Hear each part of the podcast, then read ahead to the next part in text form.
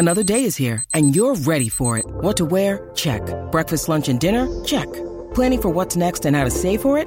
That's where Bank of America can help. For your financial to-dos, Bank of America has experts ready to help get you closer to your goals. Get started at one of our local financial centers or 24-7 in our mobile banking app. Find a location near you at bankofamerica.com slash talk to us. What would you like the power to do? Mobile banking requires downloading the app and is only available for select devices. Message and data rates may apply. Bank of America and a member FDIC. When you need mealtime inspiration, it's worth shopping Kroger, where you'll find over 30,000 mouthwatering choices that excite your inner foodie. And no matter what tasty choice you make, you'll enjoy our everyday low prices, plus extra ways to save, like digital coupons worth over $600 each week. You can also save up to $1 off per gallon at the pump with fuel points. More savings and more inspiring flavors make shopping Kroger worth it every time. Kroger, fresh for everyone. Fuel restrictions apply. Conspiracy Unlimited with Richard Syrett. On this episode of Conspiracy Unlimited, a history of UFOs in America as seen through the eyes of U.S. presidents. By the time Eisenhower ascended to the presidency, we had already kept one live ET from the crash at Roswell. This podcast is brought to you by International Star Registry. Buying a unique and romantic Valentine's Day gift for that special someone can be incredibly difficult. It's a delicate balance of finding a thoughtful gift that isn't too expensive but tells people that you really care. And let's face it, the same old flowers and candy just isn't special. Imagine counting down the days to February 14th, dreaming of romance, knowing you chose the perfect Valentine's Day gift. International Star Registry lets you name an actual star in the sky after your special someone. It's the most unique Valentine's Day gift of all time. This year, put love in the air. Name a star after someone you love. They'll remember it forever and never forget your special gift. The address is getarealstar.com. Getarealstar.com. To give someone the gift of a real star in the sky. That address again, getarealstar.com. Conspiracy Unlimited with Richard Syrett. Pursuing the truth wherever it leads. Exposing evil and corruption and the secret machinations of powerful elites. Revealing the high strangeness beneath the surface of our supposed reality. Coming to you from his studio beneath the stairs. Here's Richard Syrett. Last weekend, I was back in my hometown, Brantford, Ontario. Not the uh, fictional town of Brantford, New Hampshire in the movie Jumanji, but the one and only Brantford. And I was there to see my mom and uh, take my boys to see their grandma. And I also got together with some of my former middle class schoolmates from 40 years ago, along with our grade 8 teacher. And I hadn't seen some of these people in 40 years or maybe 35. And we met at the historic Brantford Club, which is a members only club, and it used to be very exclusive for men only, uh, where the movers and shakers of Brantford, lawyers, businessmen, politicians, would gather and smoke cigars, I imagine, drink brandy, play some pool. Now, of course, all are welcome to join. And in the, uh, the, the seating area where we were was a portrait of the great Winston Churchill. And it turns out as I learned, Churchill actually visited the Brantford Club back in 1901 at the tender age of 24. And we got to see the guest book, uh, where Churchill signed. Of course, it was under glass, but very cool. And I don't know if, if Churchill ever saw an unidentified flying object or maybe a Foo Fighter during the war. I'll have to look into that. But I'll tell you what, a lot of world leaders have seen them from Alexander the Great to U.S. presidents. And in his new book, Bill Birnes turns his attention to the Oval Office for a unique view of UFOs in America, and more specifically, what America's presidents from Washington to Obama have witnessed and believed. Most of us know, for example, that, that Washington was heavily involved with the secret society, the Freemasons, but how many of us know about George Washington's UFO sighting during the terrible winter at Valley Forge and how the experience guided his future? Well, that's where we're heading over the next 45 minutes or so. William J. Birnes is the New York Times best-selling author of The Day After Roswell and many other books, including the Skyhorse titles Dr. Feelgood, Wounded Minds, and the Big Book of UFO Facts, Figures, and Truth. He was the consulting producer, writer, and lead host of the History Channel's UFO Hunters and the publisher of UFO Magazine from 1998 through 2014. And he is the co-author along with Joel Martin of UFOs and the White House. What did our presidents know and when did they know it? Bill Birnes, welcome to Conspiracy Unlimited. How are you? I'm feeling fine. I'm feeling fine. Thank you for having me today. And congratulations to you and Joel Martin on UFOs in the White House. What did our presidents know and when did they know it? I think most people, certainly the sort of the uninitiated in this arena would say that presidents knew about UFOs or at least became aware of UFOs back in the 40s, probably during the the um, the uh, Roosevelt administration. But as you document in UFOs in the White House, encounters go back as, uh, to the very origins of the nation, back to Valley Forge and and uh, General Washington. Talk to me about General Washington, that that cold, blustery evening at Valley Forge. What did he see? And these are Washington's own words. So um, that's the fascinating thing about uh, the Washington's Journal. Uh, Valley Forge that winter, um, the uh, a Continental Army couldn't enter Philadelphia.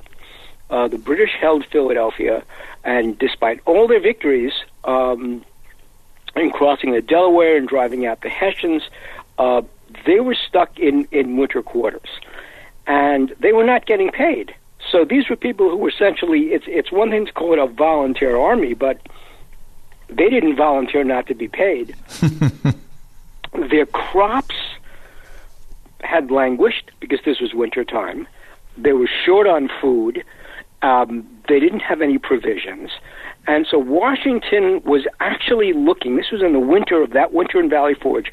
Washington was looking at the unthinkable which was if his army simply faded away, all the leaders of the revolution uh, would face the death penalty. They'd be hanged. So Washington didn't know. So he goes into so he goes into uh, the woods, and he was a very devout man. He was a Christian, but he was a deist. Yes. And um, he he went into the woods to pray, and he saw this glowing green orb hanging in front of him. Now, for Washington, he didn't call it a flying saucer. He didn't call it a UFO. He wouldn't have known those terms at all. For him, it was simply an apparition, a vision, but, but he described it. and out of that orb, this, this white figure appears, and the white figure speaks to him, calls him son of the Republic. Now, you can imagine that this might have been in Washington's imagination. He might have been having a, a psychic vision. He might have been having a whole bunch of things, a seizure. He wasn't an epileptic. But um, whatever it was, this particular vision gave him portents of the future, laid out the history of America through the Civil War, and said, "You will, you will become a republic. You will win this war. You will be an independent country." that was the first vision. The second vision Washington had was a little more complicated than that. During the uh, French and Indian War, uh, the, Washington, as a lieutenant colonel in the Virginia colonial militia, was fighting for the British. He was a British officer. And Washington um, uh, accompanied the main British force, General Braddock, to into Pennsylvania, where they crossed the Monongahela River to take Fort Duquesne from the French. Very important fort. Anybody from Pittsburgh would know. What does Fort Duquesne cover? The three rivers, the right. Three River Stadium, right. right? It's where the Allegheny and the Monongahela meet to form the Ohio River. Very important junction because it opens up the whole South. So anybody that held the three rivers, which is what the purpose of Fort Duquesne, anybody that held the three rivers held the key to the American to the North American heartland. Well, since the French were coming down from Canada, and since um, the British wanted to control the French, both sides wanted to keep Fort Duquesne. In that battle, to cut to the chase, the British were fighting Indians. They really didn't know how to fight Native Americans. Um, Native Americans didn't fight like Europeans. They picked the British off from ambush. It was So guerrilla had no warfare. guerrilla warfare. it was. that was how guerrilla warfare started on the North American continent. Washington was an Indian fighter, so he knew how Indians fought. So his team, his his troops, the militia, accompanied Braddock across the Monongahela. Braddock was hit.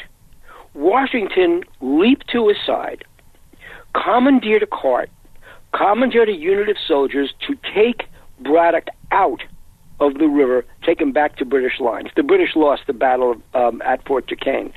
An Indian had Washington dead in his sights at that battle. And here's what he, he was chief. And he said that he was about to, he was using his flintlock, he was going to pull the trigger, and he saw the Great Spirit descend on Washington, and he took that as a sign that he should not kill him. Years later, during the revolution at Valley Forge, Washington's second revelation, he saw that chief that he knew. The problem was that chief had died a few hmm, days before. Hmm, hmm. Now this so those is this, are Washington's visitations at Valley Forge. is this a ghost story or a UFO story though, Bill? Well, that's the question. Is it is it a ghost story? Is it a UFO story, or is it both? right, right. Or an angelic, some sort of an angelic encounter. Um, and again, is it is it a do we add angelic encounter to the mix? Because this was clearly when Washington saw the glowing orb, when he saw little figures jumping out of the orb, when he saw this creature, this vision, this creature, tell him the future, was that an alien visitation or was that something else? And who were the little creatures jumping out of the green orb? Indeed, indeed. Hey, it's Kaley Cuoco for Priceline. Ready to go to your happy place for a happy price? Well, why didn't you say so? Just download the Priceline app right now and save up to 60% on hotels. So, whether it's Cousin Kevin's Kazoo concert in Kansas City, go Kevin, or Becky's Bachelorette Bash in Bermuda, you never have to miss a trip ever again. So, download the Priceline app today. Your savings are waiting. Go to your happy place for a happy price. Go to your happy price, Priceline. Between Washington and let's say FDR, because things obviously start to heat up in the 1940s, and we'll talk specifically about Roosevelt in a, mo- in a moment, but between Washington and Roosevelt, uh, which, which president sort of jumps out at you that maybe that surprised you, that, that, that uh, either made mention of UFOs or reportedly saw a UFO? Well, it was Jefferson. I mean, for me, it was Thomas Jefferson because what he did. this is a person who's the vice president. Now, when Washington had his visitation, America was not a country, so Washington was not the president. When Jefferson reported his visitation to the um, American Philosophical Society, Jefferson was vice president. This was 1801. This is right before he was going to run against um, John Adams. And for Jefferson to confer on that UFO sighting, this is a major, this is a, a huge, major UFO sighting, a, a sighting of a ship the size of a house landing in Louisiana. That's how uh, that's how big this was. It was a house size. It wasn't a, a dancing light that could be mistaken for anything. It was a, a huge house-sized craft. And Jefferson reported that and actually gave his endorsement to this person Dunbar, who um, reported the sighting, who wrote the sighting to America's the American Philosophical Society was akin to the Royal Society. It, it, it was American royalty. It was the top philosophers, natural scientists uh, in America. And the fact that Jefferson, who was himself um, a kind of a Renaissance figure, but, but besides that, for, for him to go there with this letter about a UFO sighting, that to me was very impressive. I'll say. I mean, imagine uh, a president endorsing something like that today. He'd be he'd be run out of office, or they'd be saying he was delusional. Right. I mean, and of course, we had those issues in our book on Dr. Feelgood, but that's a whole other book right. about a delusional president. But the point is that in, in this particular case, none of these presidents, even Abraham Lincoln, now this is more of a spiritualistic ghost story, but even Abraham Lincoln, he and and um, uh, his predecessor Franklin Pierce, they routinely had. Uh, uh, um, they routinely had mediums, clairvoyants, come to the White House to give readings. Right, right. Mary Todd Lincoln was. Uh, it's an astounding thing. That was sure. actually. I mean, yes, it was a parlor game in the mid 19th century, but also for Lincoln. Do you know one piece of, of, of, of American policy that came out of that out of those um, uh, clairvoyant sessions, the invocation of spirits? No, according tell me. to the person who was doing them. Tell it me. was the Emancipation Proclamation. Ah. You see, the Republican platform of 1860 was a pledge to leave the Southern economy, the, the economies of the Southern states alone.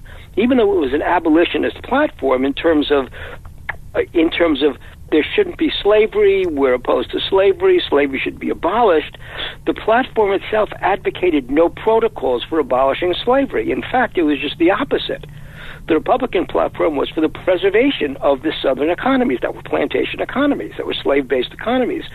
So here you had Lincoln running on a platform that advocated two separate things, two actually mutually incompatible things. Now he had to sign a proclamation that would free the, the slaves from forced labor, allow them to join the army, basically to destroy the Southern economy that was based on their labor so that the South would collapse and be forced to capitulate in the Civil War. That was Lincoln's plan. But it would have been a violation of his own promise. This was this before he ran for a second term would have been a violation of his own promise. So he had to call in his clairvoyant Nettie Colburn, who invoked the spirit of Daniel Webster, the Ah, great orator, right, great right. New England orator, Daniel Webster. And Daniel Webster urged Lincoln to sign it. Lincoln signed it, and thus there was the Emancipation Proclamation. There was the 13th Amendment to the Constitution abolishing involuntary servitude and badges of slavery. And um, that was Lincoln's presidency. That's remarkable. Uh, I, I want to move ahead to, uh, to to Roosevelt, and this this famous um, memo between General George C. Marshall and Roosevelt, where and and I guess the the uh, jury is still out in terms of the veracity of this. You can weigh in on it. Absolutely. That uh, that's part of the problem with a lot of these. There really is no veracity that, that you can ascertain, except for the fact that it looks real. Right. But here's the memo. Here's what General George C. Marshall says. Headquarters has come to the determination that the mystery airplanes are in fact not earthly, and according to secret intelligence sources that are in all probability of interplanetary origin. That's U.S. Army Chief of Staff General George C. Marshall to Roosevelt in March of 42. Roosevelt writes back, supposedly, um, urging finding of practical uses for the atomic secrets learned from the study of celestial devices. And then in another memo, he writes, coming to grips with the reality that our planet is not the only one harboring intelligent life in the universe. What do you think of those uh, supposed That's the frightening one. Yeah. That's the frightening one because by 1942, Roosevelt had already been briefed on nuclear power. He was briefed by the group that would become, like uh, the Oppenheimer group. That group had already briefed Roosevelt. And the only reason they were briefing him on that is that they knew, and now we know, that the Germans were already working on that because this whole field of nuclear fusion really had been developed in Germany by German scientists. And so they knew that there was a group of German scientists already working on nuclear weapons. They knew by 1942, because the British had taken surveillance photos of these, I was at the base, that's how I know, um, that the Germans were developing in, um, rockets, ballistic missiles. Well, they didn't know they were ballistic, but they knew they were some kind of rocket um, uh, uh, uh, device. Well, these were the V 2s, because British bombers had um, um, reconned Peenemünde as early as 1942, and they saw these rockets, and they said, "My, you know, if if if if Germany can launch these." And in fact, they destroyed Peenemünde as a result. The Germans had to move to the Baltic Sea. But when they destroyed Peenemünde, it, it was to preclude Germany from uh, doing missile attacks on Great Britain. And if they had developed nuclear weapons, can you imagine the types of uh, devastation they would have wreaked? They would have destroyed Britain. Worse, in 1944, the Germans launched a U-boat attack with launchers on the foredecks of submarines of uh, U-boats against New York City and Washington. We know that because German subs turned up in uh, the Delaware River at the end of the war. Wow. So, so I mean, imagine a missile attack, a V1 or V2 missile attack on the United States. Imagine if they were nuclear weapons. No, Hitler wouldn't That's have. That's how close Germany was. yeah, That's Hit- how and close. he wouldn't have. fact, Hitler wouldn't have hesitated. Absolutely. Well, we didn't hesitate. I mean, you're absolutely right. That's exactly the point. We would have had a destroyed planet. Now, that second statement by Roosevelt is really telling. Also, the fact that Roosevelt had been briefed on Foo Fighters, and that's what Marshall Marshall's talking about, Foo Fighters, in that these planes. Right. These are dancing lights. The Germans did, we thought at first they were a Nazi secret weapon. But they never attacked our planes. They were almost like little like balls surveilling our planes and it was um we thought they were a German weapon. The Germans thought they were an allied weapon. And we named them after French, obviously fear for firefighters. But they were not just over the skies of Europe, they were also in the South Pacific Right. Right. because there's a story of a B 29 that fired on one and blew it up into a million pieces. So, in fact, um, either Life or Look magazine had a story about Foo Fighters or back in the 1940s. So that's very important for Roosevelt. And the fact that Roosevelt probably knew from British intelligence that had penetrated German intelligence that the Germans um, were working on UFO secrets. They were developing rocket planes. They were developing all sorts of, of, of exotic weapons based on technology they'd recovered from the crash of a UFO in um, the Black Forest in the 1930s. Uh, since So they had this technology. In Right. fact, their chief rocket scientist, Hermann Oberth, the chief, this is the man who was, in some cases, the father of German rocketry. He trained Wernher von Braun. He said, We were helped by people from other worlds. Remarkable, remarkable. Roosevelt, uh, you know, growing up in New York and uh, the, the Hudson River is is a known sort of a corridor uh, for UFO sightings. Laurance Rockefeller, of course, uh, talked about UFOs along the Hudson. John Lennon had a famous sighting of a UFO on the Hudson. Did did Roosevelt ever ever have his own sighting, perhaps along the Hudson River? We don't know about any sightings Roosevelt ever reported, either Teddy or Franklin. But what's so fascinating about Roosevelt is that, I mean, again, I'm lapsing into the spiritual thing, but when he died, he died in Georgia. He died not in the arms of his wife, Eleanor, but he died in the arms of his mistress. And when he died, his dog, Fala, was on the couch. And Fala seemed to be looking at something rising out of Roosevelt's body and followed it all the way out to the ceiling and out hmm. the window. It's a Remarkable. Really strange thing. but Roosevelt was, but, but Roosevelt was briefed on this technology, and one of the reasons I think he was still one of our greatest presidents is that in when he came to power in in, in the 1930s, this was right as the depression was because he took office in 1933. He was elected in 32. So uh, Herbert Hoover had one whole term in office. Remember, he was inaugurated in 1929, the, and the stock market and and the stock market crashed only a few months later, Right. in October. Right. So here's a case where Hoover actually presided, and this is what drove George W. Bush. I can, I can, I know that. Hoover presided over the entire country and then the world falling into this phenomenal economic depression. And he watched it happen. And as he watched it happen, he kept on saying, well, the economy is going to right itself. This is exactly what's going to happen. And the fact is, it didn't. So when Franklin Roosevelt came to power in 1933, banks had failed, companies had gone out of business, foreclosures were on the rise, and so he had to navigate between two different extremes of socialism. On the right, he had to navigate between national socialism because by the 1930s, because Germany was in a worse situation, Hitler was on the rise and the Weimar Republic was teetering. On the left, the communists were on the rise.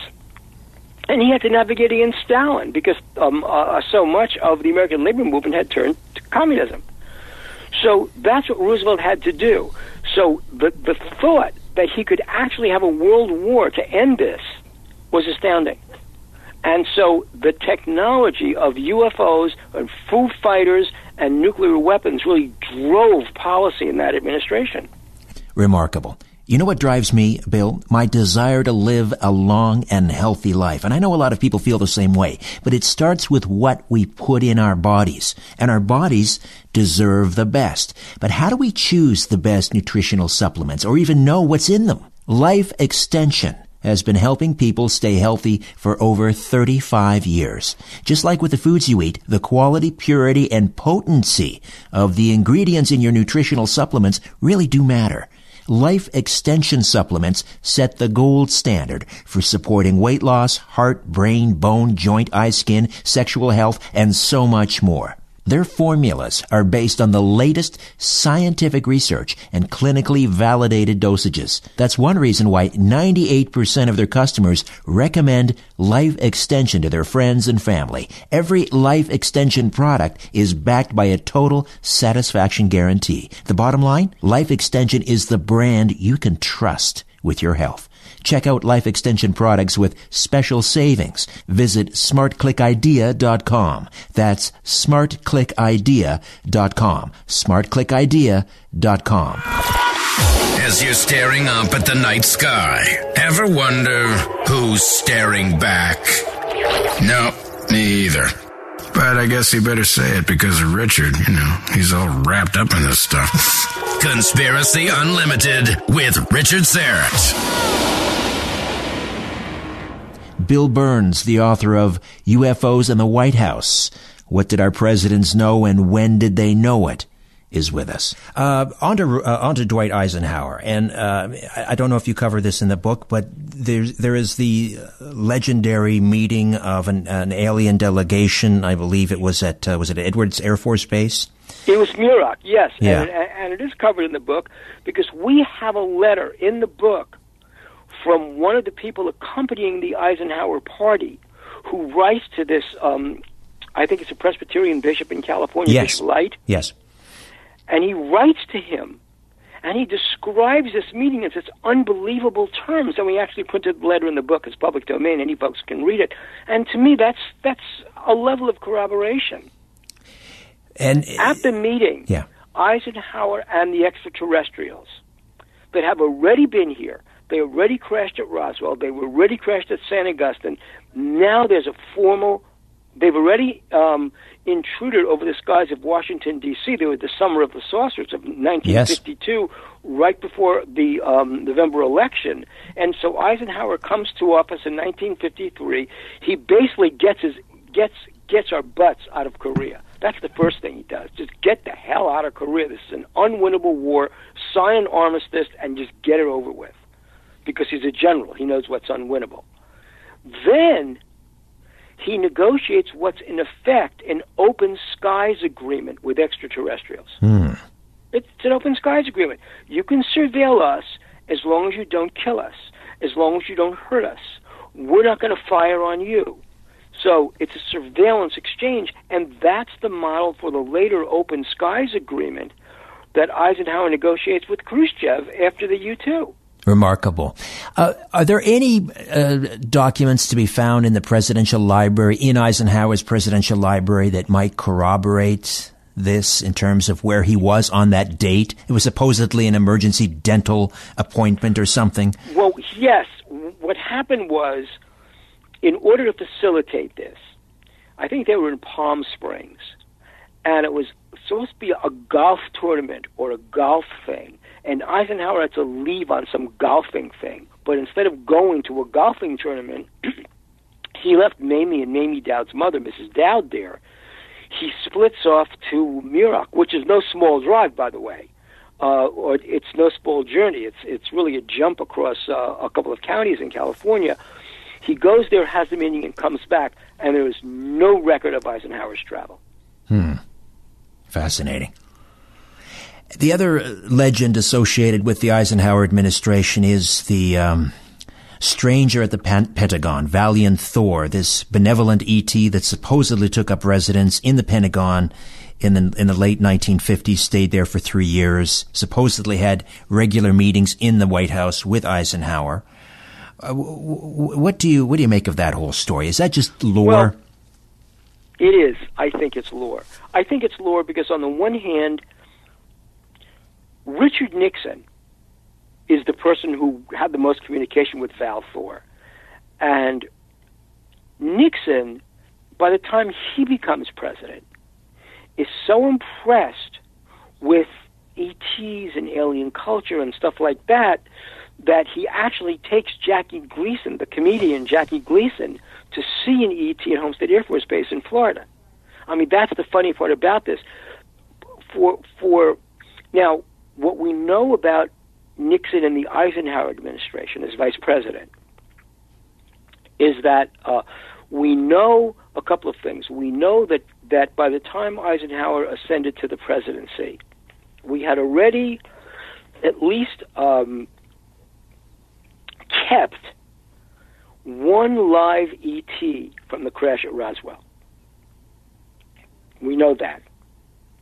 We know that the Army um, had, a, we know that ET material had already gone to Wright Field by 1948, and we know that material had already gone to, from the UFO, had already gone to the Army Office of R&D at the Pentagon by 1940, by the end of 1947. so we know that Eisenhower, as an as a retiring Army general and then as the president of Columbia University, would have known all of this. He was not out of the loop. Uh, it's not clear how much he knew, but Eisenhower. I mean, just the fascinating part about Eisenhower is that people tend to look at him and like, oh, who cares? Oh, this, oh, that. Eisenhower had an what I consider a very powerful eight years in office, not because of what he did, but because of what he kept from happening. Mm. Eisenhower is the first. First of all, Eisenhower comes into office in the middle of a war, the Korean War. That's that. Uh, uh, that's first. Second, he comes into office, and there's an ama- there's a raging debate going on about the use of nuclear weapons in Korea. Eisenhower had seen nuclear weapons. Eisenhower knew the Soviets had nuclear weapons. Eisenhower suspected the Chinese had nuclear weapons. At least they'd get them from the Soviets. So Eisenhower's main function for eight years is to avoid a war. I mean, you realize that's the important thing. Now we take that for granted, but but here's a person coming into office on the on the sword tip of a nuclear war, Japan and the potential of a nuclear war in Korea, and he has got to keep that peace as part of keeping that peace, he comes into office. There's an actual invasion of flying saucers, an alien invasion over Washington. Mm-hmm. We had shot them down. They had shot our planes down. There was actually aerial, aerial warfare going on between the U.S. and extraterrestrials over Washington, D.C. Eisenhower comes into office in this environment. And the first thing he does is, okay, talk to these. What do they want? What do they want? Why are they here? Mm-hmm. Who are they? That's what he's got to find out. Again, he is an army general. He's not. He's not looking for um, a political leverage. What he's looking for is he knows how deadly World War II was. He knows how World War II ended. He knows that Korea at this point was a useless war that didn't have to be fought. He knows this. Now, He's facing a war with the extraterrestrials. Worse, he's fighting a Cold War with the Soviets. And imagine if, imagine like the French and Indian War. We, this time, we're the Indians. Right, right.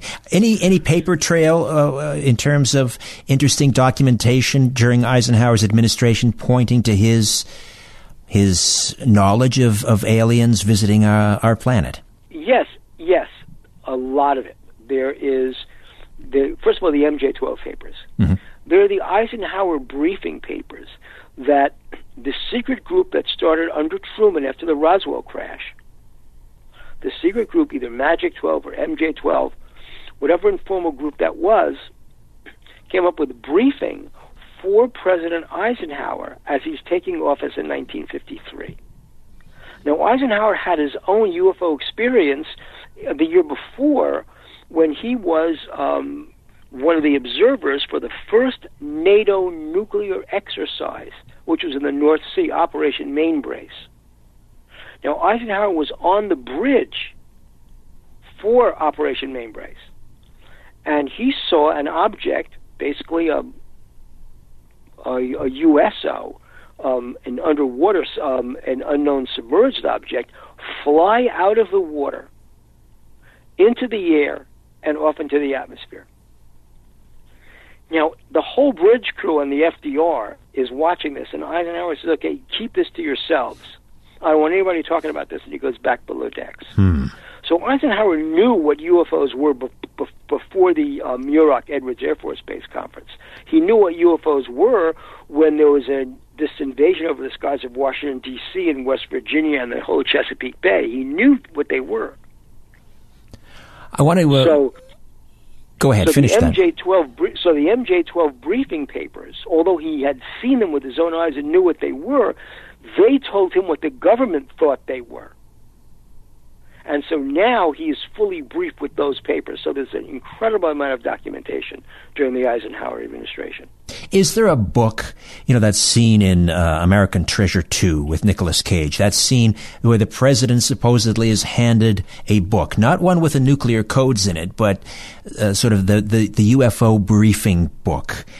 What do you think of that? Do you think that book exists? Well, what presidents do is they do leave briefing papers for their successors.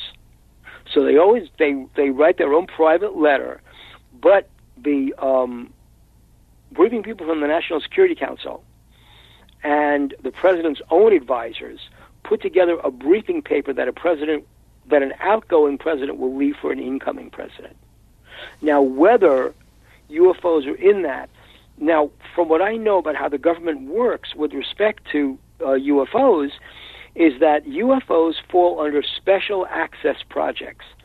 So the president doesn't necessarily get day-to-day briefings on UFOs, and that's that's what this book, uh, UFOs in the White House, is uh, meant to show.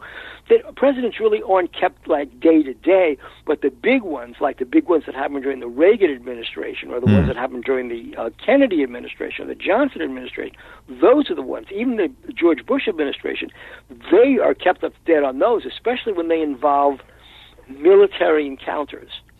So let's just take um, the um, UFO encounters over Hillsdale in 1966. That would have been that would have been during Lyndon Johnson's term. Right. Now, yes, Lyndon Johnson would have been briefed on those, as was, by the way, the local congressman Jerry Ford, who became president ah. in 1974. Ah. So um, there is a case where, and, and, and we make this point that um, Jerry Ford has been really, he spoke to witnesses. In 1966, when he was um, the, um, he was a senior member of Congress, what he did was he wrote to the head of Project Blue Book. This is the years before, this is right before Project Blue Book is canceled. So he writes to them and he says that they must investigate this whole UFO question, and he's including testimony and that's in the book. You can read the testimony in that book, UFOs in the White House. He is um, including testimony from, from witnesses who have seen this, from police. In his report, in his letter to Mendel Rivers, who is the chairman of, this, of the uh, House Armed Services Committee. and he is like making this report, and the head of Project Blue Book calls it a political trick, a political hack, and of course that's the famous uh, incident, the Hillsdale, Michigan issue uh, incident of 1966, where J. Allen Hynek says, "Oh, they just saw swamp gas." Well, Right, Hynek right. knew that it wasn't swamp gas. Uh, he was saying it because he was in the loop of knowing where the alien was. So um, Jerry Ford writes this letter. He becomes president when Nixon resigns in 19 uh, in, in 1974. He becomes president, and this was um, this is the very beginning of Nixon's second term. He becomes the president, and so what Jerry Ford has promised is that he is going to release all the UFO information that the government has. He, there are two assassination attempts by the Manson gang immediately Right, after Jerry Ford. right. Squeaky Fromme. Squeaky Fromme and Elizabeth Moore, right, and- Elizabeth Moore, back to back. But both of them are members of the Manson gang. This is like a Yeah. full five years after the Manson killings in Los Angeles. Manson's in jail for the rest of his life. Why are they? Well, in the 1980s, my then writing partner Joel Norris, the late Joel Norris, we, we we were working on a book called Serial Killers: A Growing Menace, and um, he interviewed Manson, and I. He said, "Well, what what questions do you have for him?" I said, "Ask him about the, the, the this Jerry Ford business. Why were two of his people?" Manson tells Joel Norris. He says, "I was working for the government." Ah, This is Charles Manson. right, right. Project Aquarius, perhaps. he said he was working for the government, um, that that he had been given orders that for any of his gang out there that, that he had to organize two assassination two assassination attempts on Jerry Ford, and that was a warning. But see, even Manson was set up because that was a warning to Jerry Ford to keep his mouth shut. Right. But then, at the end of Jerry Ford's term, at the end of uh, so then Ford, um, it's the end of his term. It's 1976. So Ford has lost the election to Jimmy Carter, but the last thing to hit Ford's desk is the report of this dogfight between an F-4 Phantom jet from Parviz Jafari and a giant UFO over the skies of Iraq. Mm-hmm.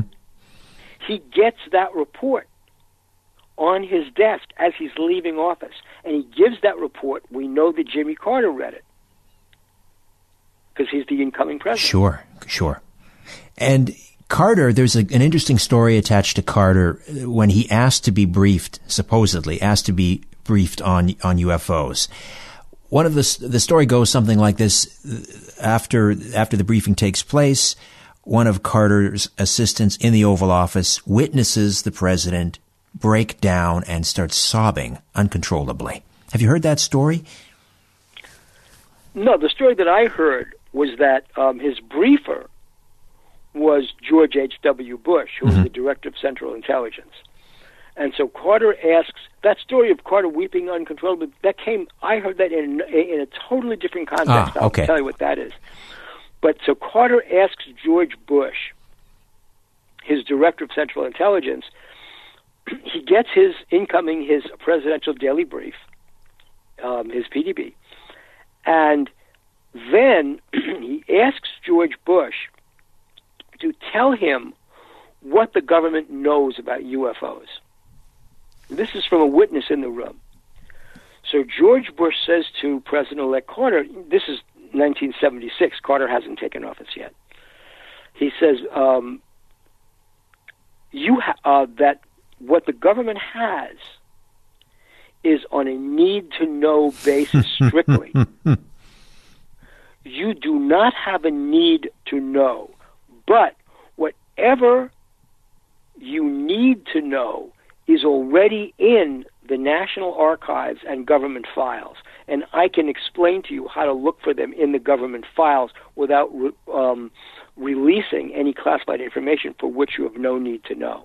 So that's the scene in the Oval Office. Ah, Carter, immediately upon taking office, um, he appoints someone as a liaison to develop a series of protocols for what the United now the only protocols the United States has this this this goes back years is from the 1960s Rand study that there will be panic in the streets Right. if Americans found out about UFOs.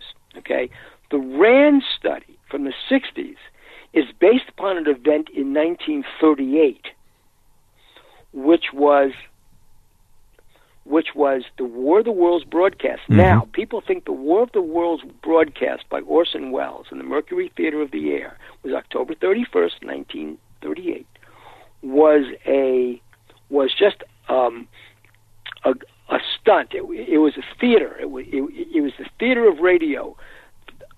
It wasn't. What happened was uh, the Rockefeller Foundation funds a foundation at Princeton headed by Frank Stanton. Frank Stanton became the president of CBS. Frank Stanton is he's developing the science of analytics. That's his science. This Right. is 1930s. He's developing how can mass opinion be shaped.